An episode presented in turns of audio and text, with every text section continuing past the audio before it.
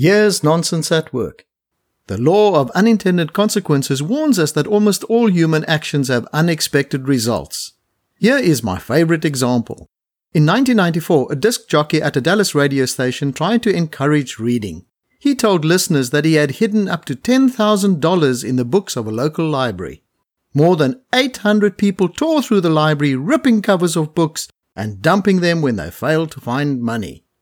Can you prevent unintended consequences?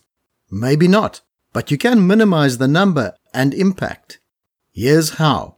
Ask what if questions. The more and the sillier your questions, the better. I think it's wiser to sound foolish before than look stupid after.